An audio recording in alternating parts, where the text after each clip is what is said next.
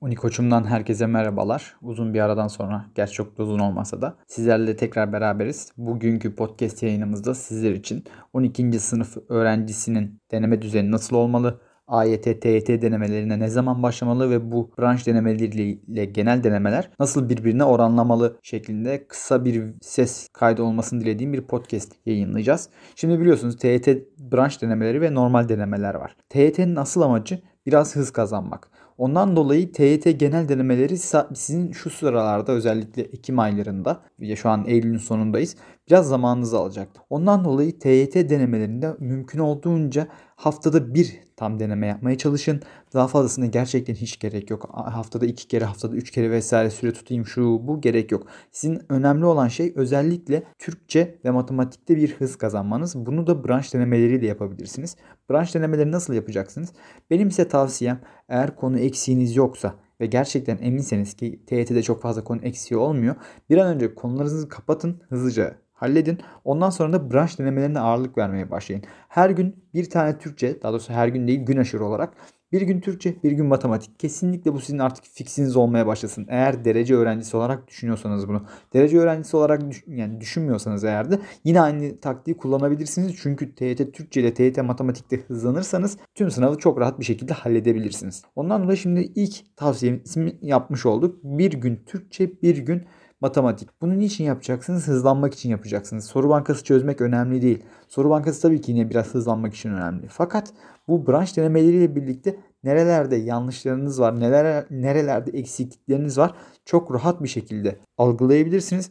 Bundan dolayı ilk başta branş denemeleriyle kendinizin nerelerde eksik olduğunu, hızlanmanız gerektiğinin farkına varın ve buralarda adımlar atın. Şimdi fen ve sosyale geldik. Şimdi eşit ağırlıkçılar var, sayısalcılar var. Benim size tavsiyem bir TMC olarak TYT fene çok fazla deneme çözerek öğrenmeye çalışmayın. İlk başta konuyu anlayın, konuları halledin. Son 2 ay kala TYT fen denemelerini yapmaya başlarsınız. Ama dediğim gibi çok fazla konu konu çalışmada abartma yapmayın ama biraz daha konuları halletmeye çalışın derim. O konuları ilk başta sindirin. Aynı şekilde bu sayısalcılar için fen şey e, sosyal konusunda da geçerli. Sosyal konusunda şimdi ben sayısal arkadaşlarla görüştüğüm zaman, sayısal derece arkadaşlarla görüştüğüm zaman şöyle bir karşılık alıyorum. Sayısalcılar sosyale çok fazla çalışmasınlar. Son bir ay, iki ay ilk, ilk başta konuları halletsinler. Yani e, son iki ay kala bir konuları halletsinler. Ondan sonra son bir ay kala da hızlı hızlı e, deneme çözmeye başlasınlar. Çünkü diğer türlü zaten unutuluyor. Çok fazla bir şey yapılamıyor diye bana gelen yorumlar oldu. Şimdi AYT'ye geldiğimiz zaman AYT'ye daha başlayın diyemem. Ne zaman başlayın derim. AYT'ye ne zaman başlayın derim. AYT'ye birinci dönem sonunda yani ikinci dönem başlamadan önce başlayabilirsiniz diye düşünüyorum. Peki nasıl başlayacaksınız? Kesinlikle haftada bir AYT denemesi yapın. Ama çok fazla da abartmayın. Çünkü AYT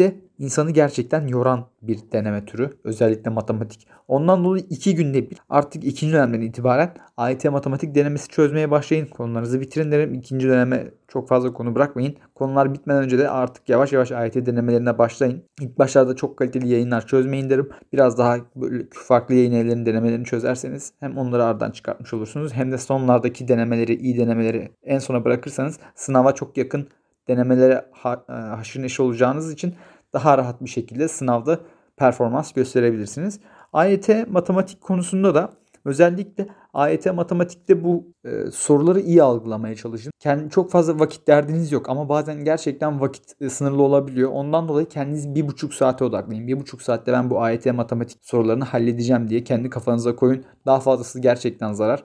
Ondan dolayı bunu da süreli yapmaya çalışın. İşit ağırlıkçılar için artık Nisan'dan itibaren her gün bir tane AYT sos bir çözebilirsiniz. Çok kolay çünkü hani biraz daha şey çerez gibi çözülebiliyor.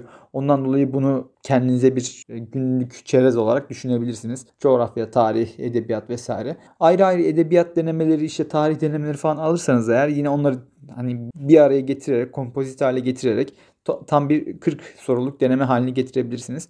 Fen denemeleri için bir şey diyemeyeceğim ama onu, onu da yine e, aynı diğer denemeler gibi yapabilirsiniz diye düşünüyorum. Çünkü o da biraz daha rahat oluyor matematiğe göre. Buradaki en büyük problem matematikte ilk başta konularda nerelerde problemleriniz var onları çözün konuları bitirin hızlıca ikinci dönem başlamadan ve ikinci dönemden sonra iki günde bir AYT matematik denemeleri çözmeye başlayın. Konular biter bitmez. Çünkü AYT matematik ne kadar fazla soru kalıbı görürseniz o kadar fazla ileride olacaksınız. Genel olarak söylemek istediklerim bu kadardı. TYT branştan bahsettim. TYT'nin e, genelinde haftada bir yapmanızı tavsiye ederim. Orada da yine hız kazanmaya önem gösterin. Hız gö- hızlı olmaya önem gösterin. Ve bu denemelerde mesela tam denemelerde kendinize bir format bulun. Format dediğim ne demek? İlk başta Türkçeden mi başlayacaksın? İlk başta matematikten mi başlayacaksın? İlk başta sosyalden mi başlayacaksın? İlk başta nereden başlayacaksan onu ilk baş onu kendine odakla. Onu kendine bir alışkanlık edin ki sınavda karşına çıktığı zaman daha farklı bir yöntemle deneme her zaman alışık olduğun yöntemle dene bu şekilde çok rahat daha iyi bir performans gösterebil. Bugün diyeceklerim bu kadardı. Umarım faydalı olmuştur. Bir sonraki podcast yayınlarımızda ve YouTube videolarımızda görüşmek üzere. Bizimle kal.